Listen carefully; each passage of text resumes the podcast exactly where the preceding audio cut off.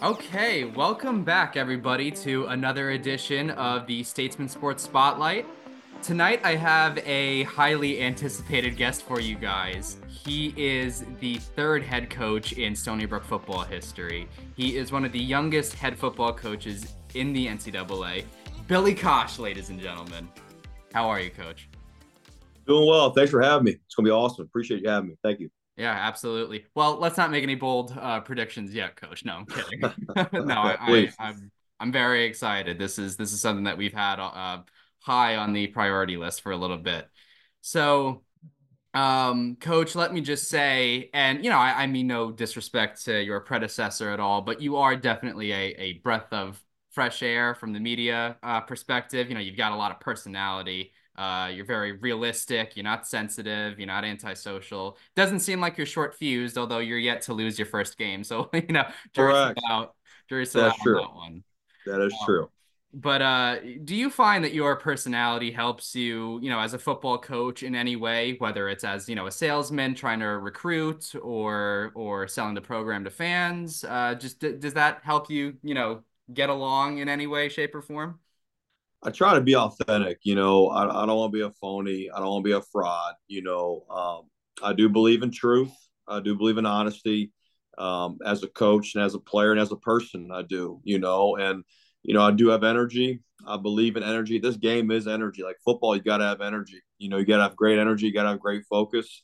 Um, those things translate and also translates into recruiting. You know, there's things you got to do now to create buzz, create energy, get people excited, but also have a truth to you and a plan in place that's detailed so the players believe in that and the parents see those things. And so, yeah, I try to use it to, to my advantage. You know, obviously, I'm younger. I try to be able to relate to people um, in a good sense, you know, different types of people. You know, I'm also have an old school background to me because my dad's a longtime ball coach and right. um, I've seen, you know, the Lou Holtz spectrum, the Bill Snyder perspective. So I've got that kind of with me um, how I teach and how I run the program. But recruiting wise, try to have good energy and and um, and kind of create some buzz. You know, I think that's important here because this place has a lot of potential, as you know. Like there's a lot of things that can go right here if you do it right and you sell it the right way and and get the people to believe in it. So yeah, I try to, uh, but I don't want to be a phony. I want to be a fraud. You know, you got to have results. You got to, you obviously got to do things the right way in a first class manner. But yeah, I try to use that to, to my advantage and, and try to help our guys. But being authentic is number one. You got to be authentic. You got to be who you are uh, you got it, and people see right through it. You know what I mean? And the more you're around somebody, and the longer you're around somebody, your true colors going to show. You know, so I I try to be myself every single day, and and try to do it the right way. Yeah, absolutely. And so, in regards to the guy who you know you are filling in for, well, filling in might not be the right word, but uh, um, have you spoken to to Chuck at all? I know usually when there's you know a passing of the torch, sometimes there is direct communication. Um, have has he reached out to you? Has he wished you luck? Has he con- you know congratulated you? Um, or you know is he just a guy that you've heard about? Um, no, I mean, obviously we haven't we haven't talked. I have a lot of respect for him. You know, I really do. Uh, he's a great football coach. He had a lot of good success. Had a lot of good teams here, man. And mm-hmm. I'm always going to respect that, obviously. And I went against him, you know, at Richmond, and you know, through the years, my dad went against him at Delaware and Richmond, and they're phys- they've been a physical outfit. He's done a good job. So, but no, to answer your question, no. But I, I have a lot of respect for him. There's no question about it. He's a great coach. Yeah, for sure. So I guess before we start diving deeper into the story of Billy Cosh, uh, I know you're obviously new to Long Island. Sean, athletic director Shawn Heilbron, for those of you who don't know who I'm just name dropping, um, he did uh, mention in one of his most recent uh, blog posts that you guys finally settled down. You finally got yourself a house on Long Island. Uh, where, yeah. without getting too specific, where are you uh, currently residing? I'm in, I'm in the apartments right now across the street from the medical center, but my wife oh, okay. and I found a place uh, in Smithtown, right near Smithtown West High School. It's a great place. Um, you know, we we hustled and found. We looked at a lot of spots, you know, Port Jeff all the way around, but this place kind of fit us and our family. I have a newborn, so um, it's only 16, 17 minutes from campus, yeah. uh, from the office. So it's good for me and good for my wife to be accessible. So, yeah, we are excited. It was tough to find a place now. I'm not gonna lie to you, man. That was hard, you know, and yeah. You know, Michigan was a little bit cheaper to live, but we found a place and, and we're excited about it. I'm really they they come here next Friday, and I'm looking forward to see my wife and my kid. I've been, you know, FaceTime's great, like we're doing now. But there's nothing better, you know, obviously in person. So I'm looking forward to that. Yeah, absolutely. Yeah, yeah, a little cheaper. Yeah, I think you're kind of underselling it. Yeah. Island is probably no an arm and a leg. Yeah, but, no question. Um, hey, very true. Yeah, but uh, but anyway, coach, let's uh let's get to know Billy Cosh a little bit more. So obviously, I mean, I, I could only I could only dig up what's already out there. You know, you're only 31, you'll be 32 in a month. So there's and you've been coaching for whatever. This is going to be your 10th year as as a football coach. So there's not a whole lot out there about you. Um, yeah. But what I do know is that you were born in Annapolis, Annapolis, Maryland, right? A very colonial looking town, military town, right? It's where the uh, uh, the Naval Academy is. Um, you grew up in Arundel, is that correct? Arundel, yeah. Arundel, yep. okay. County. It, it was um, Odin. I was in Odenton, Anne Arundel County. Went to Arundel High School. Yep. Okay, all right. And uh, I mean, did you did you move from Annapolis to Arundel at all, or was it just that you were born in a hospital and? and... No, I, I was I was actually born in Minnesota. Really? Uh, I, I, was a coach. I was a coach's kid, so I've moved around wow. my whole life. My dad's a longtime coach, so I lived in Minnesota for like two months. I don't remember any of this, but two months, and then my dad got a job in Illinois for Lou Tepper. Then we lived. Then we moved to Illinois. I was there for five years, and then we moved back to Maryland. Moved to Maryland uh, my dad coached with Ron Vanderlinden there in '97. I uh, was there for only, only for a year. We lived in uh, PG County, Maryland, mm-hmm. and then my dad got a job with Nick Saban at Michigan State. Then we lived in Okemos, right near Lansing. Uh, was only there for a year with Coach Saban. Uh, that's a that's a heck of a job there, and you got to work. And then he got a chance to go to South Carolina with Lou Holtz in Columbia, and I was there for five years in elementary school. And then my dad got a job at Kansas State with Bill Snyder for two years. And Bill retired, um, and then my dad, got a job with Ralph Friedgen at Maryland. That's kind of my high school career was all in Maryland, you know. And my brother went to the Naval Academy. Um, I went to Arundel. My dad coached at Maryland. My dad's from uh, Maryland as well, so I kind of claim Maryland. I lived there twice. My dad's side's all from there, um, so that's kind of like the longest place I lived. I have my roots there, you know. Okay. So as a kind of like a military coach's brat, that's kind of the kind of the home there. And uh, but I got to experience different places, man. Like you know, Illinois, the Midwest, you know, to Maryland, to Michigan, to South Carolina. South Carolina football is so important down there, you know, and in Kansas State, you know, it's blue collar as it comes, you know. So you you get different walks of life and different types of people, and it kind of helped me adjust now into coaching a little bit, just meeting different people. Yeah, for sure. Well, that's why you never rely on Wikipedia because I just made a total. No, myself, can't. Right? Can't. No, no, you gotta check the sources, no doubt. Yeah, right. No yeah. Doubt. says you're. Well, again, you know, there's not a whole lot about you now. Someone. No, it's not. That, that's fair. No, that's yeah. fair. No, I get that. No question. They'll definitely update that. Uh, so you know, I'd rather be the sacrificial lamb, so the person knows better. you know what I mean? That's fair. I hear you, um, That's fair. Okay, so uh, so you know, you just talked about your dad, right? And uh, Chris yeah. Cosh is his name. Uh, he's yeah. still he's still going at it in the football game. He's he's a long time coach. I mean, long time, like forty one years, long time. Uh, yep. Most recently, um, you know, most of his jobs have been like defensive coordinator. Obviously, he's been linebackers coach, He's been defensive line coach, um, going from place to place.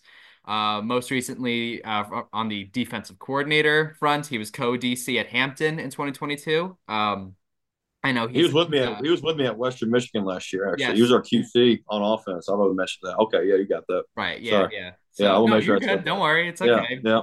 yeah. um. So that's where he. That's where he is right now. Still, right? He. I don't think he's. uh He's left, right? He, he's still at Western Michigan. No, he actually. Uh, he left Western, and now he's back home. My mom in Virginia. Um. You know, there's. You know, we have family there, and you know, I left Western. He kind of felt like it was right to do that. You know, so um, but yeah, he's just kind of hanging out, you know, and uh, he's, he's coached a long time and has a lot of experience. And he's saved a lot of money through the years, man. So he'll be all right. Yeah, he, he's he's good. He's good, you know, and he just watches football, man. That's all he does. Like he loves these spring leagues, the XFL and the USFL. The XFL is merging now. Like he is so jacked up. He watches like every game and he'll break it down and he'll send me clips all the time, man. It's pretty cool. Certified football guy. So, oh, he is a ball guy, no question. I mean, I, I, could. I don't even have to ask how he influenced you. I could tell. I could, you know, I could hear just the way you're talking about him now. I could, I could hear, you yeah. know, we talking about, you know, going from place to place, getting to see all the coaches that he's worked with and stuff. So, what I will ask you is this: How did the son of a longtime defensive coach, who coached back in the day when you could actually hit guys, how did the son of a defensive coach become, you know, the uh the quarterback? Um, was he disappointed? Base- that's a good question. I was a baseball player. Awesome. Um, so and I like I love I love baseball and I could throw. And my I didn't play football until like middle school. My dad wanted me to wait. He just thinks you get burned out. bad habits, you know. So I played like ba- baseball, basketball, and I played like soccer. I don't know why, but I played soccer. wasn't very good at it, but um, did those, and then um, kind of could throw, and then I kind of became a quarterback through that, you know, and it was good because he's a defensive guy and I'm offensive guy. So getting that perspective, and then you know, I remember just watching him practice growing up and then seeing like Lou Holtz and my dad, they were just crushing guys, yelling at him. And the offensive guys was a little bit easier. I was like, I'm gonna be on offense, man. It's a little bit easier over here. Not much yelling, you know. And he always yeah. jokes to me. It was funny. So he, he worked me at Western last year. Mm-hmm. And uh, his first time on offense. And he's like, Man, offense is easy, man. You could punt, you know where the ball's going. I'm like, Yeah, it's not that easy. You know, you still got to execute and, you know, all those things. So it's really, it's funny. It's like we always get that question, but you know, football is football, but the best thing about it is just his perspective on the game. You know, there's as an offensive coordinator through the years, I'll call him, you know, like, hey, how do you attack this coverage? You attack this front? You know, where are things that give issues, these formations? And, you know, he would give it to you, you know what I mean? And and back in about like likewise with me, offensively, just giving him things. And it's kind of cool when we talk football together. We we'll go forever, you know, which is awesome, you know, but just the perspective on that side of the ball. I love defensive football because you know the rhyme and the reason of things and how to attack things. I became a better OC because I knew defense. I felt like because I wasn't just running plays to run plays. There was plays that had rhythm, plays that had answers to certain schemes that defenses were doing. So yeah. it's helped, you know, through the years. I'm, I'm very thankful to have a dad in the profession. I mean, that's it helps, but he never forced it. He wasn't that dad. He wasn't a helicopter dad. He let you fail, let you figure it out. You know, if you asked a question, he'd give you an answer, but he, he was never like a guy that you know daddy's ball like that was never him. And i always appreciated that you know because i mean that's the way it should be you know so it was it was good kind of having that growing up. Yeah absolutely. You know i feel like i feel like all great quarterbacks played baseball you know what I mean? Yeah. I mean, Tom Brady was drafted. Uh, Peyton Manning, I might have played baseball too. I yeah. hope he played baseball. Um, mm-hmm. you know, a mm-hmm. lot, a lot of them were drafted in the uh, in the MLB draft, and of course, you know, yeah. the right decision of sticking with football. But right. uh, so I, I, assume, I mean, I assume there's probably a little bit of shortstop, a little bit of pitching, right?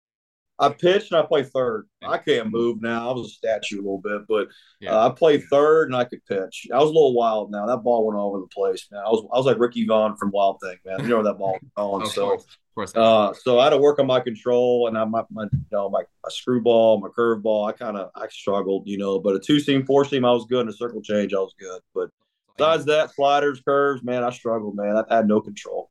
Yeah, well, you know no what though? It's all right because you play football. So, um, when did you realize that football was your future? Yeah, tough. You know, I, I kind of always, I always loved football, and I always been around my dad. But I guess like playing and coaching, I guess playing like in high school, I kind of loved playing, you know, and I kind of knew coaching when I was at University of Houston. My last two years, uh, Greg Ward was our quarterback, and Greg's one of the best football players I ever played with. Greg's with the Eagles now as a wideout, but Greg was our best quarterback receiver. He could play nickelback. He could play corner. He could return punts. He's one of the best players. He's only 5'10", 170. Mm-hmm. He was the player of the year in Texas and only had Houston and Houston Baptist, which is Houston Christian at the time um, as offers, and he beat Pat Mahomes in high school. This guy was a stud, but he was like undersized kid. He went to Houston. Yeah. It was our quarterback, young player, and I got to kind of mentor him. He was way better than any of the guys we had on our roster. So he always kind of looked at me, hey, Cosh, how do you do this? How do you read this? I could never do it, but I could always kind of articulate, you know, how to do it. And mm-hmm. like fundamentally, that's what I kind of knew. The impact I had on Greg, that kind of gave me like, this is kind of cool. I'm impacting a guy that's young. Um, I knew I wasn't a great player. I kind of knew my role a little bit. So that kind of got me into coaching a little bit. I knew my dad, and I knew I wanted to coach because my dad. But that's when I kind of knew I could maybe do it. You know, just as a player there, man, and in my career there um, at Houston, because we had a lot of great players there, man. We had guys all over the place playing the NFL, and I was not one of them. But I got to see just the, the gratification of kind of or just teaching a guy something and, and, and the techniques and the fundamentals that go into it. And that's when I kind of knew there uh, late in my career that I wanted to coach. Yeah, absolutely. And just to show you that I know ball too, Greg Ward, uh, NFL wide receiver. I know he was a, yep. a quarterback in in college, but uh, he's ac- yep. he's actually a, like he was a good player. I mean, you know, once the Eagles traded for AJ Brown and drafted DeVonta Smith, oh, yeah. got phased out, but he was a good player. Um, so really good player. So yeah, he's so, great in um, college, um, man. No, no one could tackle him in college. He beat Florida State, man. It was unbelievable in the Peach Bowl. Yeah. We had no business. He was a great player. Right, tough too. Very tough. I think in like 2020 or something like that, when the Eagles were kind of falling apart, they relied on him. He was rather good for. He was down away, so, no doubt. Yeah. Um. Anyway, so let's talk about high school a little bit more. So Arundel, that's how it's pronounced. I thought it was like Arundel. Yeah, it's all right. No, no one knows. Okay. so Arundel High School. Uh, that's where you went. It's where you graduated from. Um, and again, I'm just going off based of what I've got. It could be bad information, but uh, it said that you took over starting quarterback um, of the varsity team in your junior year. Is that correct? Yeah, I did. I okay, so so you know when when I look at Division One athletes, even just here at Stony Brook, all sports, it's usually like a four year letter winner. You know, uh, started on varsity in ninth grade, or maybe maybe yeah. three years called got called up in tenth grade. So junior yeah. year, that's kind of a late start for a guy who got to the Division One level. So just talk to me about your early high school career. You know, were you on the JV team? Were you playing a different oh, position or something? Was it frustrating not playing if you were starting quarterback? So um, just talk to me about that, about early high school.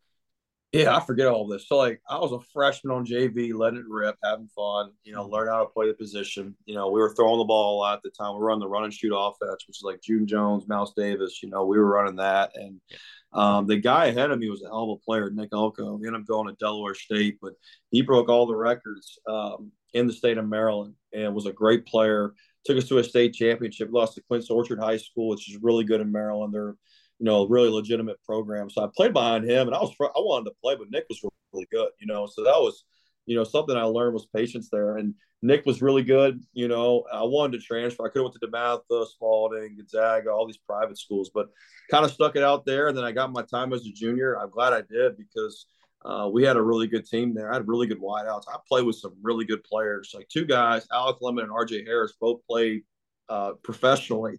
Uh, RJ played in New Hampshire. He's like broke all the CAA records for receiving, and then Alec would broke all the Syracuse receiving records as well as a pass catcher. Both those guys were just phenomenal. Like those guys made things right for me, you know, and, and our team. And so I got to play with those guys and had a great experience there. But yeah, I didn't only, I only started two years. I forget about that. I only started two years, and uh, I had a great team around me, and uh, appreciated those guys a lot. Yeah, for sure. So you know, your first year as a starter, uh, junior year, you break seven Maryland State passing records. Um, and then uh, and then you get an offer from Kansas State, which is a Big 12 school, meaning that it's five months away from becoming a Big 16 school. Um, right. No you know, anyways, you know, as someone who didn't take over until 11th grade, and granted, it was like you know you had reason, but uh, but as someone who didn't shine until 11th grade, some might call that a late bloomer. Um, how how'd you pull off an FBS offer? Well, my dad was on staff there, so that helps, you know. Um, so that I'm being very honest there. I, I, was an FCS type kid. I had other F, FBS offers, but my dad was on staff. I knew Coach Snyder, so it was kind of a, you know, I'll be honest, they, they looked out, you know, and, hmm. and I, I think, you know, that helped a little bit, you know, with the cause. So just to be very transparent with you. Right. So after high school, you go to Kansas State, you don't play at all, right? Then mm-hmm. Mickey Matthews who was a national championship winning head coach at JMU um, in the FCS at the time. Actually, he won the the championship when it was called Division One AA, but that's story. Correct. Um, so Mickey Matthews, he convinces you that there was an opportunity to play. You transfer to JMU, you don't play, just like nope. just like Kansas State. So, right. And you said in an interview, the article is like 11 years old, but uh, it was with the Baltimore Sun. You said like it was a rash decision. I wish I hadn't made it. Um, I imagine you probably learned a lot about yourself, a lot about life during that time frame. Um, oh, not yeah. just the politics of college athletics, being a transfer versus a recruit, but also just you know not falling for salesmanship, you know, stuff like that. So just talk to me about all the things that you learned during that time frame and and how it's helped you grow as a person. Yeah, a lot. You know, the patience thing. You know, um, I, I was at Kansas State. Uh, I liked it there. I mean, I loved the discipline, the detail, Coach Snyder, everything we did. We worked hard there. Yeah. I mean, hard player development. We didn't have the best players. Like, I was one of them, but we out coach guys and we out physical guys and we outwork guys. So that's where I kind of got that blue collar mentality at Kansas State. But there was a guy by the name of Collin Klein on the roster who was second in the Heisman uh, a couple years later. I knew Collin was going to be our starter. Collin's out of the OC at A&M. Collin's a good friend of mine. Like I knew Collin was going to be the guy. Um, but I was going to wait probably until my senior year to start. And I kind of saw that. And I made a rash decision, come back, you know, to JMU. And I learned a lot there at JMU. I love those players there. I had a lot of great friends, a great school. Um, but just football wise was not good for me uh, by any stretch of the imagination. But I learned a lot. You know, I learned a lot about, you know, just kind of being a teammate and, and, and kind of working through things, you know. So, uh, but I learned so much of that experience. And uh, I learned a lot each school that I was at, you know, different ways to run a program, things I liked, things I didn't like, um, things I would take with me down the road. So, um, but yeah, I mean, Kansas State was really the best program as far as player development and de- like that's the stuff I'm kind of doing now here at Stony Brook with Bill Snyder is he did the best job evaluating he did the best job developing players at a high level, and he was meticulous. You know, so I kind of learned that through him, um, and my dad worked for him as well. So there's a lot of things that kind of come from that place. Yeah. So you know, it's funny. you played everywhere, right? You uh, you had a five year playing career. So you don't play freshman year at Kansas State. You don't play sophomore year at uh, JMU. FBS and FCS. So you decide to take a different route. Junior year, you go down to the JUCO level. Uh, you join Butler Community College, and in one year with them, you're unbelievable, right? You lead them to the national championship game. Um, and then life had to humble you again, and you tear your ACL. So, oh yeah. So, so oh, talk to me about your JUCO experience. Um, you know, talk to me about how good it felt to finally go out there, sling the rock, prove yourself, and then, uh, and then talk to me about the injury too, and if it changed the trajectory of your playing career at all. Oh yeah, so I go to Butler, and uh, we were talented at Butler. We had a lot of guys in the NFL still that I played with there, and mm-hmm. um, it was straight football there. You know what I mean? There's no rules. There's no eight-hour care rules. Like it was straight football, and uh, there's a lot of guys that I played with that went on to play high levels of football. Um, obviously, we went to the national championship game, which was awesome. Had a great team. I think we had 45 guys that went Division One or 40 guys went Division One. Uh, I think eight or nine guys are still playing from that team in the NFL to this day. I think mm-hmm. so. Uh, Chris Carson played for us. I mean, he was really good. NFL running back. I mean, yeah. we were loaded, man. Um, so I was I was on a good team. I was a I was a game manager. You know, I was that's what I, I was like Ken Dorsey at Miami, man. That's kind of what I was. But kind of knew my role and uh, loved it there. Uh, I really love that experience. And then you know we play Iowa Western, who's a really really good football team. Jake Waters was the quarterback. Um, who's a friend of mine as well, and uh, I actually tore my ACL in the second quarter there. Um, and I committed to Houston actually two days before that on an official visit, or excuse me, the week before on an official visit. And uh, I had offers from other schools, whatever, and I wanted to go to Houston because Case Keenum was the guy then. Case is a, obviously an awesome player. I thought he was a guy that was similar, you know, hard worker, tough guy, threw the ball well. So mm-hmm. I thought it'd be a good fit. But yeah, tear my knee up. You know, I got yoked, uh, got hit pretty hard. Uh, I tried to play on it. Uh, I was not functional at all, and then had to get surgery. You know, had to repair my knee, ACL, MCL. Everybody's got something, you know. So I had to repair it. Had to get tougher and find a way to get through it. And uh, I kind of trained down in Florida and Tampa, got right, and then uh, what was great was the University of Houston uh, honored my scholarship. I'll never forget that. Tony Levine, that staff, they could have pulled the plug, say, hey, Billy, you know, they could have got somebody else. You know, they needed a transfer quarterback. And um, Greg was coming in that year, and John O'Korn, myself, were the three quarterbacks that were coming in. And um, so, you know, I was always thankful for Houston for sticking with me in that program, you know, for giving me a shot. So that's kind of what happened. But I learned a lot. The adversity, the toughness I had to go through and just just keep fighting, man. You know what I mean? Just keep rolling and life's life's the way it is. You gotta find a way, you know. So uh, but it was definitely I loved Butler. I did. It was a great experience. Had a great staff there. Coach Morrell was a great guy. Uh, he's a legend there. So uh, we had really good players there too. It was fun to be a part of that. Yeah, absolutely. Um, so, like you said, Houston, right? That was the next stop. You went there, and yeah. uh, you stayed there for two years. It was, it was your only uh, yeah. year stint. So, uh, year four and year five, you were with Houston. Didn't play uh, the first year. Uh, second year though, 2014, you finally got to see the field, right? Through nine passes, completed five of them. Late um, in the um, games, baby. No yeah, doubt. man. What was it like? What yeah. was it like getting able to, uh, you know, make an NCAA debut? Get, yeah. Uh, you know, throw a couple FBS uh, official, officially recognized FBS. Yeah. Like? Hard to do. Yeah, I. uh It is. There's a tri- there's a trivia question that's nobody knows the answer. The first touchdown in that new stadium, I, I was part of that touchdown.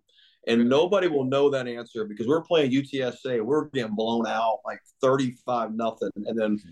we took them on a drive and scored and we lost 35. We got our, we got, we should have won. Like we we were poorly we played poorly. We had five turnovers that game, but mm-hmm. nobody really knows that question. I think that's a million dollar question that nobody would know. That'd be me that I took because nobody knew my name, you know. So, uh, but yeah, yeah played um, my senior you know, a little bit late in the year, late in the games. Um, and then there's a guy now I talk about Greg Ward came in and uh, Greg kind of took over. I love that Houston, man. I, I met my wife there. She played soccer there, and really? we met through sports. Yes, we met through sports. Um, you know, I have a lot of friends to this day.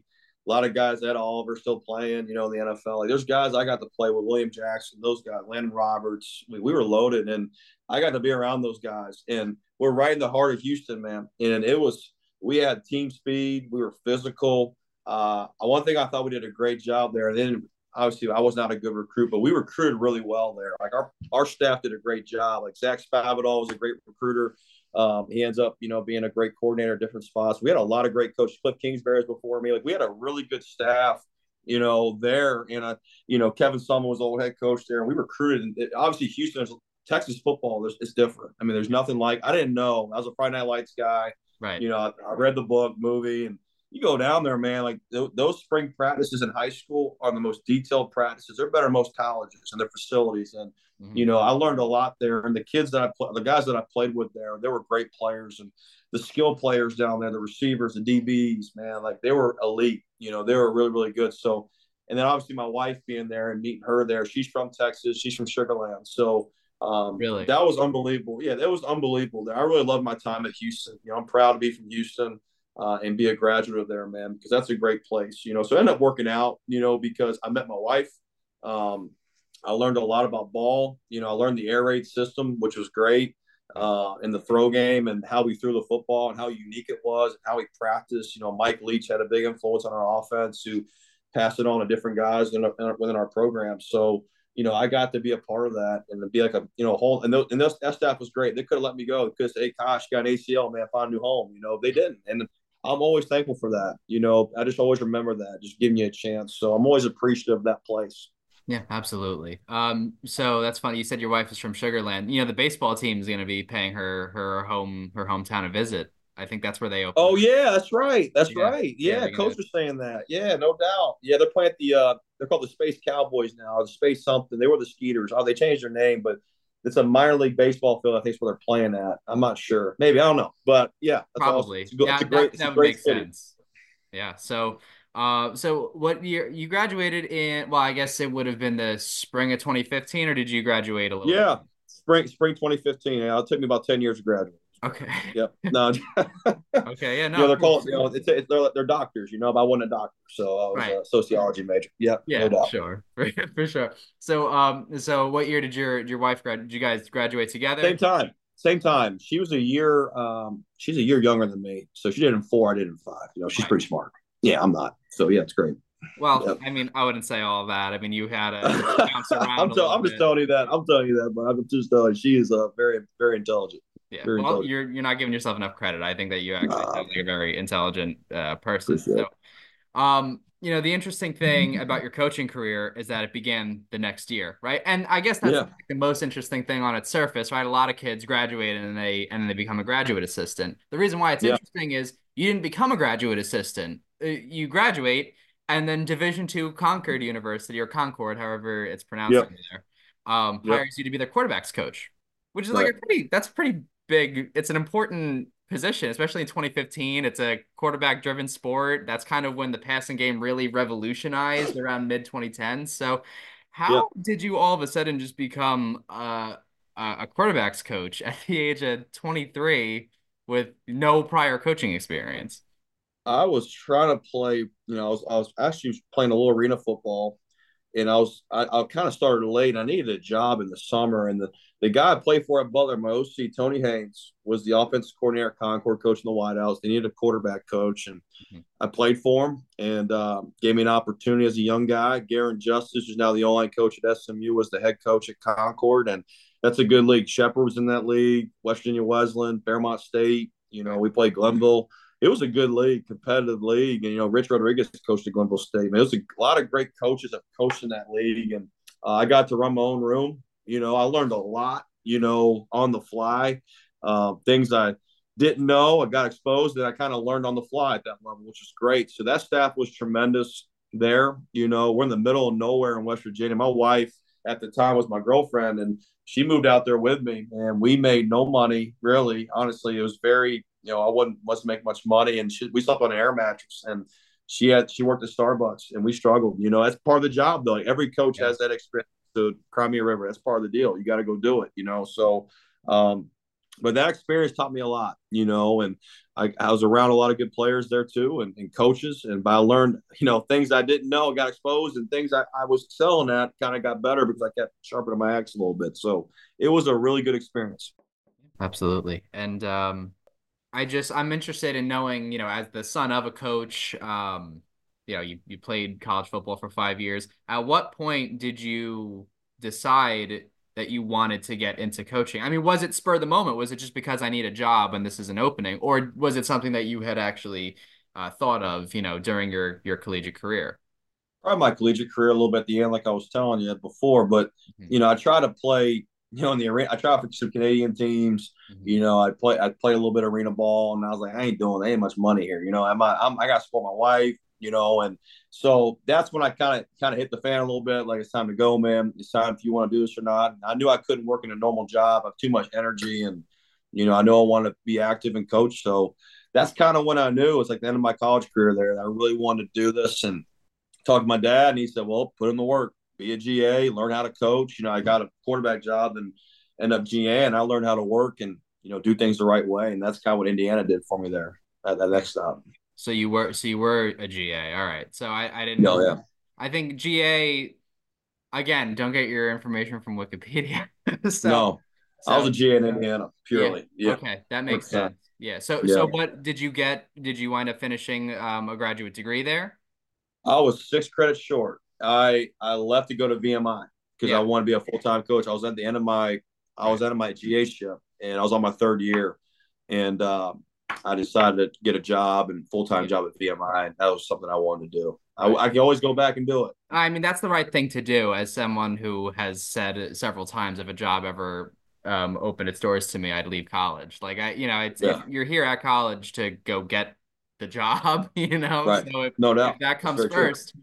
Do it right. Don't don't pass on your opportunities. So, um, let's back up a little bit because 2015 you were at uh, Concord. Then 2016 out of nowhere. You go you go from D2 there's no stepping stone. Like there's no D2 to FCS to FBS. You just go right from D2 to the Big 10 to be the quarterbacks coach at uh at uh Indiana University. Yeah, I was a GA quarterbacks guy. Yeah, yeah. so I got I worked with the quarterbacks, but I was still I was paid like a GA. Right. You know what I mean? Just so you know that. Yeah.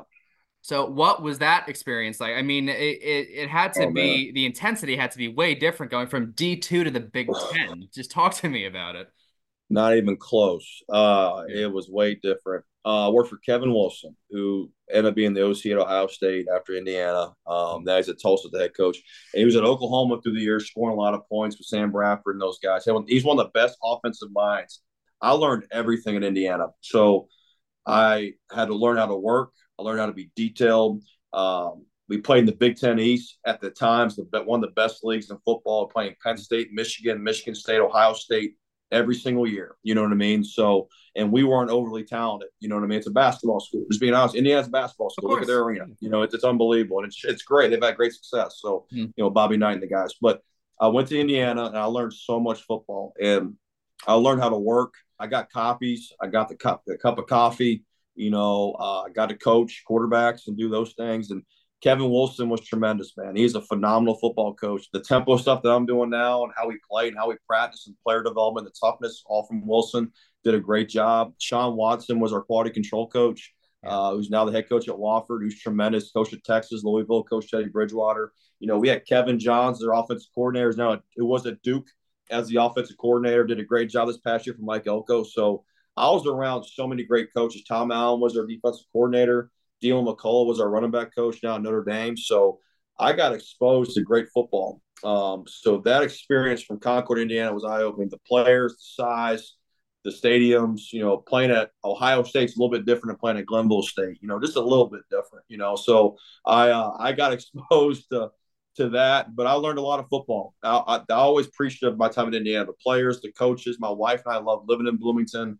That's a great place, man. It was a great place. So always appreciative of that job because it taught me so much football. It taught me how to work and how to overcome. If you know all the players, you know all the talent. How do you find ways to win? Like we're playing Ohio State and we're in the game and we're they're a lot better than us. I remember we played Ohio State and you know Joey Bosa is their rush defensive end and their first string gets out and we're like, oh, their second string in, they're not as good. And then Chase Young comes in, and he was probably just as good, you know. So like you get exposed to like, you know, this is real time football. So you got to find ways to move the football and score points and win games. You got to be good in special teams. So I carry that with me wherever I've been. I kind of like being there because you learn how to coach and be detailed and find ways to win. We don't have the best, you know. We have good kids, tough kids, but you know, we don't have Joey Bosa. You know, we don't have, you know, different receivers that Ohio State or Michigan had, you know, and, and Penn State, Saquon Barkley played against him. We couldn't tackle him. He was incredible. So, like, you got exposed to some great football there. And I was always appreciative of that time. No question about it. Yeah. And so, eh, you know, it, it's so funny because you're, let, let's round up and say you're 32. So you're probably the most well-traveled 32 year old I've ever met, right? Because uh, after two years at Indiana, you're there 16, 17 like you said, you go to VMI, Virginia Military Institute. You're uh, with the uh, the Keydets, and right. now you're filling a different position, uh, wide receivers coach. You were not a wide receiver. You were throwing a wide receiver, yeah. but you were not a wide receiver. No, so was it, um, no. that was your first two years there, right? Uh, wide receiver at VMI. Yeah. Yeah, two years as receiver coach. Yeah. Okay. Yeah. So, um, I mean, was it was it hard to adjust to that? I mean, you didn't play wide receiver. Was it difficult coaching wide receivers, or was it something that was uh, relatively easy? I won't say it was easy, but I, I, learned it when I was a GA. I always prepared myself. I know I coach quarterbacks, right. but I knew how to coach another position to be. A, I, I wanted to be the coordinator, so I learned receiver play. So I learned from Kevin Johns, Grant Heard, who's at UCF now. Like I learned how to coach fundamentals with those guys. Tight ends, I learned tight ends. I learned running backs. Never did O line because I'm not an O line guy, but like Right. I learned all four positions because it made me more unified with like the offense, how how to teach things. So, uh, but coaching it, I loved it. I actually love coaching wideouts. That's my passion a little bit because the energy, the toughness, um, the pass game, how it's kind of manipulating and blocking and physicality. So it be, actually when I became a coordinator, I became better because I learned receiver play and I learned how to get guys open with spacing and picks and rubs and uh, motioning and getting stacks. So that that experience was really good because um, I learned a lot about spacing, you know, and I love coaching those guys there. We had some really good kids there at VMI. You know, we weren't overly talented, you know what I mean? We were, but the story was I was going to Indiana. I was going for my third year at Indiana. I was about to be up in, in at the end of the year as a GA because you got to find a job. And right. I got the VMI job in late June, like late June. Scott Wachenheim, who's the head coach at the time, was one of my you know, guys I rely on this profession. Hey, you want you know interview for the job? And I got the job and it was unbelievable there. I love VMI. We were not very good. 0 11 the year before, so very similar to Stony Brook. Uh, and then the first year we were 1 and 10, and then we got the five wins and we moved on to great success. But it was a great experience because the development and the recruiting we did there. You know, we did a great job at evaluating players, and Coach Walk and I had a great plan, and to our assistants, we all followed them. So it was really good. Yeah, absolutely. And so that was the first two years, like you said. Yeah. Then the next two years, because eh, they knew, hey, this guy played quarterbacks, he's coached quarterbacks, he can coach quarterbacks. Now that he's proven he could coach receivers, let's give him the keys to the car. So you become the offensive coordinator there for your final two years. And you get to work with Reece Udinski, who was one of the best quarterbacks in the FCS. He's playing professionally now, right? Is he still with the Alouettes on there? He actually, no, he's in Knoxville now. now? He's a okay. smart kid. He's going to make a lot of money. So he's doing good, man. But yeah, he uh, stepped away from football, but he, he was, uh, you said it, he was one of the best I ever seen. Yeah, right. great player. Great kid, too and just the fact that he got the contract from the CFL, you know, yeah. it doesn't matter if he's if he's there or not right now, you know, yep. just the fact that someone valued him that much. But anyway, point yep. means, um, talk to me about those those two years as OC because that was like you said with the rebuild, that was when you guys started really competing. I think you guys won a won a championship in the uh, 2020 season, right? Yeah, COVID season. So we didn't play that fall. Yeah, practice, and then we played in the spring and uh, that spring we won the Southern Conference championship, first time I think since '77 or yeah. whatever it was. So we uh, we started the season there in the spring, and we started off four and zero. Oh, and Reece had a similar deal. We played Samford on the road, and um, we end up winning the game 38-37 in the OT, and Reece tore his ACL in the third quarter late. And he played the whole game on an ACL, the fourth quarter and overtime, and mm-hmm. he played lights out, 40 yards. Four, I don't know what it was. We won. It's all matters. and he had an ACL, and he was out. And then, you know, Seth Morgan came in um, and played extremely well, you know, and took what kind of just took it and ran. And you know, we beat, you know, Wofford on the road, big win, beat Citadel, win the Silver Shako, win the Southern Conference Championship. And then we played JMU and beat almost beat them. We had no business being in that game. They were a very talented team, and Seth played really well and ended up being freshman of the year uh, in the conference and was up for the Jerry Rice Award. So had two really good quarterbacks. That that was really good. The development of those guys. We prepared Seth. I think that COVID fall helped Seth because he developed a lot, you know, with me and what we were doing and schematically. And he got better. And then when he got the keys, he ran with it, man. Did a great job. So uh, we had a really good team that year. Jake Herres was our wideout, um, six four kid from Easton, Pennsylvania. That it was us and Army Prep, and we got him and ends up being one of the best receivers in FCS history, receiving wise. Big, long, tall kid that ran four seven, but caught everything. Had great ball skills and length, and um, he was phenomenal. Was player of the year in the SoCon. So we had really good players, good scheme, and our guys bought in, played hard. And one thing I love about VMI, that military is different. You know, those kids are tough, right. and you Mentally. think you have a bad day. If you think you have a bad day, you have no idea. That's why I left these kids here at Stony Brook. Like the kids at VMI do, it's not even close. You know, and their best part of their day was football. they would be so happy to practice because they're out of the, you know, the military, and that was a right. choice they made. But you know, it's just so much perspective. And I love those kids so much at VMI, man. They were awesome in the coaching staff and Lexington, Virginia's a little small town. And we found a way. you know, I love that place. And my wife and I loved it there. And uh, very thankful for my time there at VMI. It was a great place. Yeah, absolutely. So, you know, we're getting towards Stony Brook now. There's one more stop. Yeah. Uh, two more stops in between, I guess. But uh, yeah. You one year stint at Richmond in 2022. Yeah. I mean, it was as successful as as it could possibly be um, for you know an offensive coordinator. Uh, first of all, how did you wind up at Richmond in 2022? Yeah, really random. So Russ Huesman is the head coach. He still is. Russ is my guy. Russ is a great coach, good mm-hmm. person, and Russ actually went to our Chattanooga VMI game, and we played at VMI. Richmond and VMI only two hours away on 64. It's very close. So he went to the game to see his son Jacob, who's a you know a good guy too, and um, he just watched us play. We beat Chattanooga, who was really good on defense, like top ten in the country on defense, and we scored points and played well, whatever, won. And uh, I guess he watched that game, and after the season, after literally, literally like two days after my last game there, uh, at, at, VMI, I get a call from Russ. And there's like two days before Thanksgiving. He's like, "Hey man, I want to bring you up, whatever interview. We like you a lot, whatever." And I was like, "Okay." And I interviewed. And I knew Richmond was a great place. You know, it's got you know good success, good academics, good football, right down the road. And interviewed. He gave me the job, and um, and I took the job. You know, at Richmond. So I didn't know. You know, it was kind of random. You know, very random. Uh, didn't know Coach Huesman before that. You know, at all. Uh, never met him before, but uh, really enjoyed working for him. I'll tell you that much. Yeah, and you know you made it work on the field too. I, you brought Reece back. Uh, Reece, of course, in 2021, which was your last year at VMI, he transferred to I want to say Maryland, right? And Maryland, was, yeah, played behind Tua's brother. Yeah, right, exactly. Yeah, he was Taulia's backup, and uh, and then you go and get the job at uh, Richmond as the OC. I guess maybe you sent him a text or a DM on Twitter or whatever. I, I don't know how. No, how... he jumped. He jumped in the portal, and then we called him, and yeah, it was done from there because I had a relation. But he he wanted to play. He knew he was going to play behind his. You know, Tua's brother was really good. He's playing well.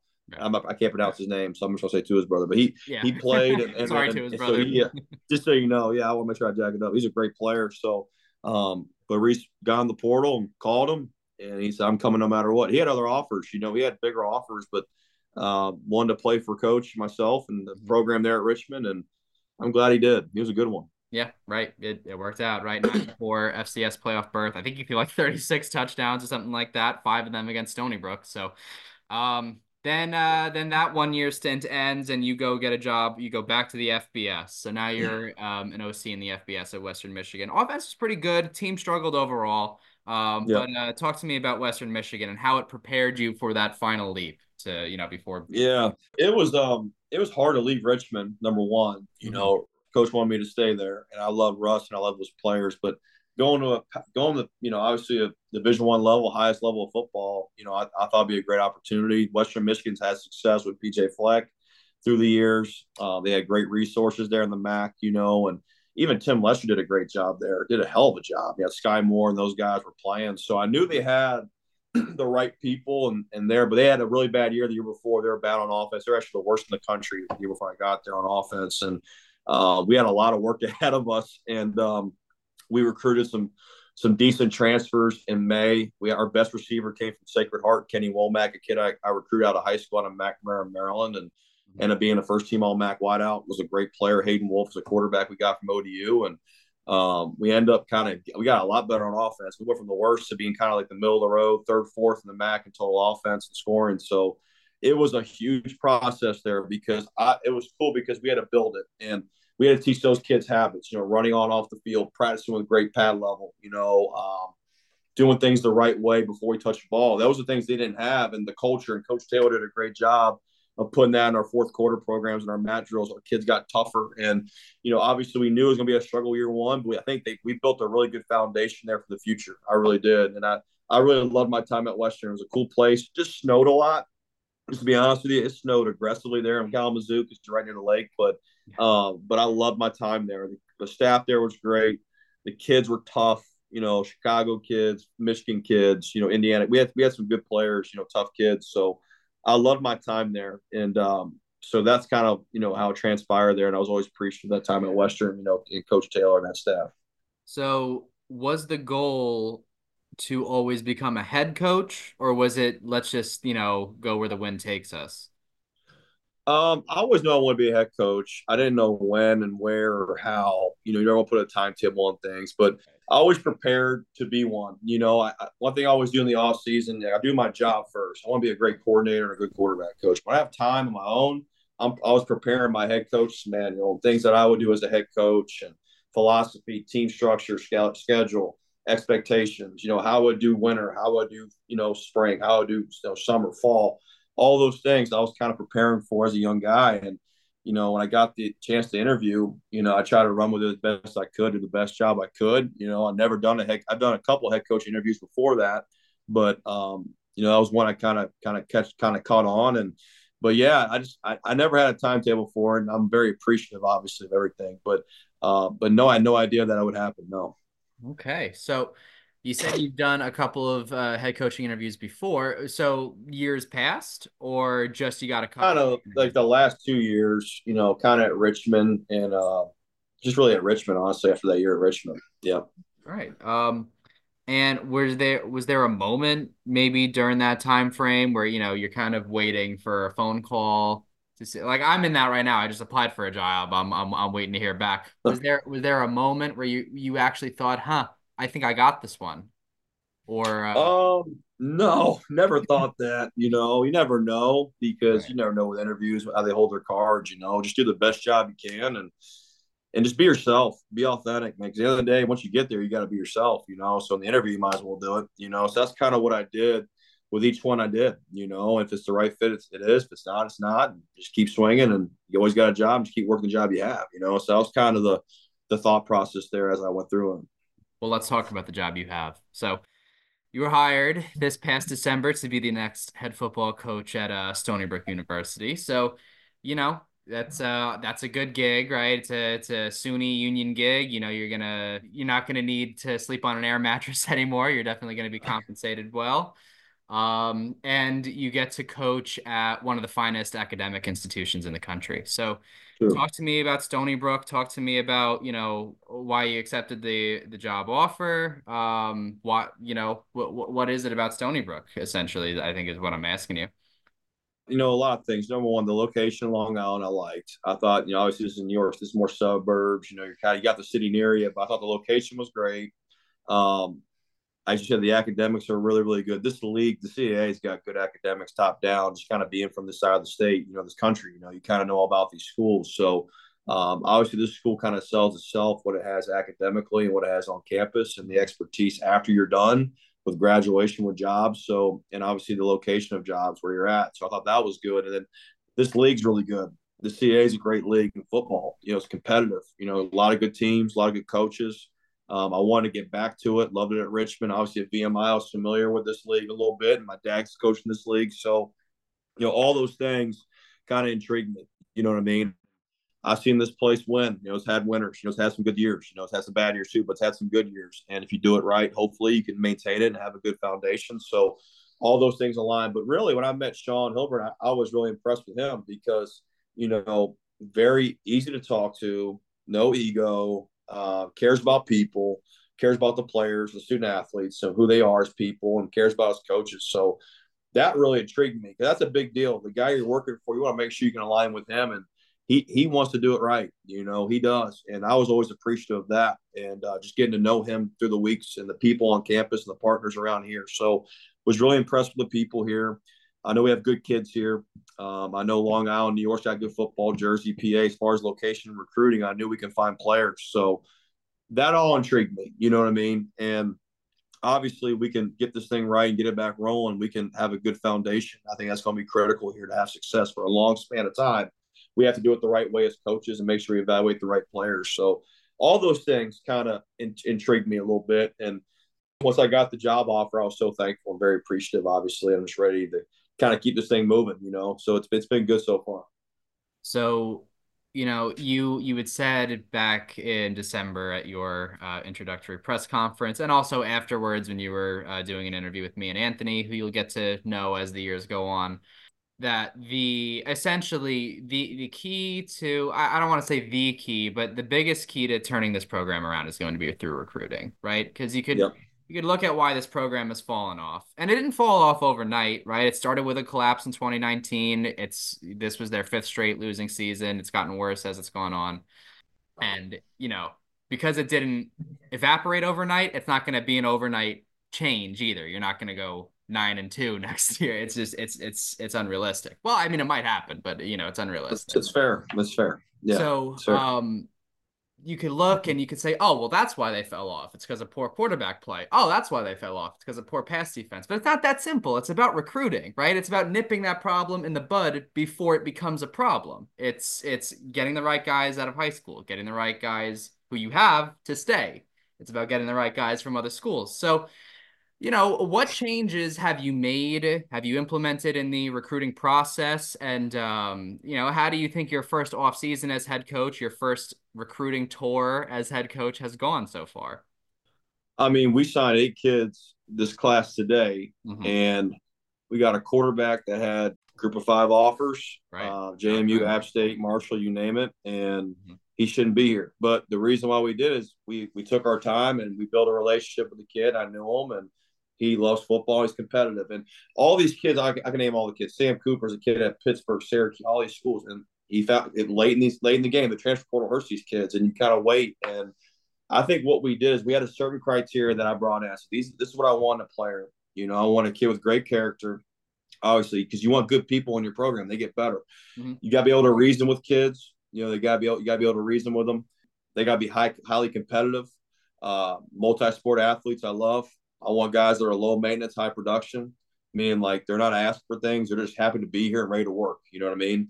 And they got to have great football instincts. They got to have the proper ability by position. You know what I mean? So all those things we kind of have a checklist of. If they don't have that checklist, don't recruit them. And that's what's great. There's so many players out there. And what you have to do is you got to investigate and find guys. You got to call guys. And our staff did a really good job, you know, with this cycle finding players. Um, and we hustled and I evaluate every kid um, I have to okay the kid. Or I'm slow to go. You know what I mean? Because at the end of the day, it's me. You have six three scholarships, and if the roster isn't right, that's on the head coach. It is purely, and if, if you can't blame your assistants. You know what I mean? So I said I want to make sure I watch the kids, I evaluate the kids, I know who the kid is. I want, you know what I mean? So we're very slow to go with that. So our process is thorough, and what we do um, obviously, we hustle with you know with evaluation, but more so the connection with kids and getting to know them. I personally recruit every kid. Uh, obviously, our area coach, position coach does, but I think it's when the head coach does because that kid feels that. You know what I mean? He knows like, all right, the head coach is investing in me, which I will. Every kid in this program. So, you know, we have to recruit well, but I think all that's good. But you talk about changing it. It's our culture. It's our toughness. It's our detail. Right now, we're changing that. These kids are learning that here in, the, in these workouts. Like I'm tough as I want to be tough. I believe in that. I believe in the details, doing things right. We we class check every class, sit in the first two rows. If they don't, then they have a minus. You know what I mean? If you know they're late to a workout, they can't work out. You know, if they're not in the right gear, they can't work out. It's a it's a right and a privilege. I think these kids are starting to buy into that because they all want accountability. When I asked every kid when I met with them, what do we need to do to get better? Everyone, almost 97% of them said accountability and toughness. I said, all right, you're going to get it. So that's something I believed in. And the kids are really buying into that as well. So it's been a great transformation. You, from day one until now of our workouts, the way we act, the way we talk to each other, the way we're competing, the way we're working, it's two different worlds. And our strength coach, Sean Kennedy's done a great job with these kids of buying into it. He's they're preaching the same message that I want. And our academic people with Bree, they're doing a great job of echoing those messages. And we're all as one, you know what I mean? So we're all trying to talk in the same language. I met with everybody to make sure the plan's there. I want to stick to this plan. I'm not going to alter from the plan. Because if you do that, the kids see it, they're not going to follow the plan. You got to kind of stick to it, as you know. So answer your question long-windedly there. I apologize. Those are all good. the things that we're trying to do. So I'm sorry. Yep. No, that's good. That's I'd rather that, truthfully. I'm I'd rather that than yes or no. But uh yeah. but yeah, and you know, I think there's a good saying to to um summarize what you just said. The day we stop doing everything right, we are one day closer to doing everything wrong.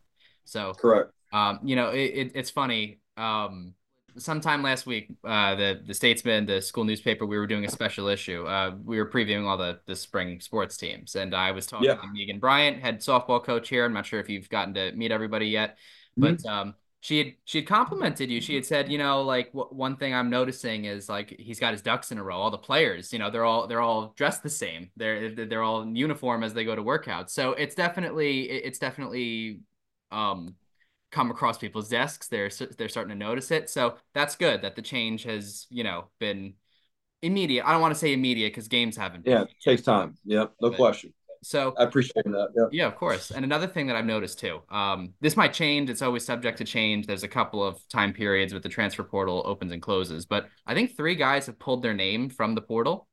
Um, I know. Uh, I, I mean, and, and that could it could be for other reasons. Could be that they were dissatisfied with their offers and they're going to try again. But uh, I, I think there's a couple of guys who were planning to leave that then changed their mind. Uh, did you have anything to do with that? Was there any recruiting done to convince maybe Nick Chimenti or Jaden Turner or whoever else to, hey, maybe give me a shot, maybe maybe give this program a shot and try to be here to, you know, help me rebuild it?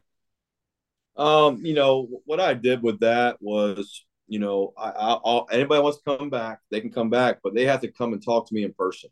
Mm-hmm. You know what I mean? I, anybody can text, like, like for example, like, um, you know, Higgs is a kid that was about to, you know, kind of quit and and not play, and he came office on a Monday, like we first started. He's like, Coach, I want to be a part of this team.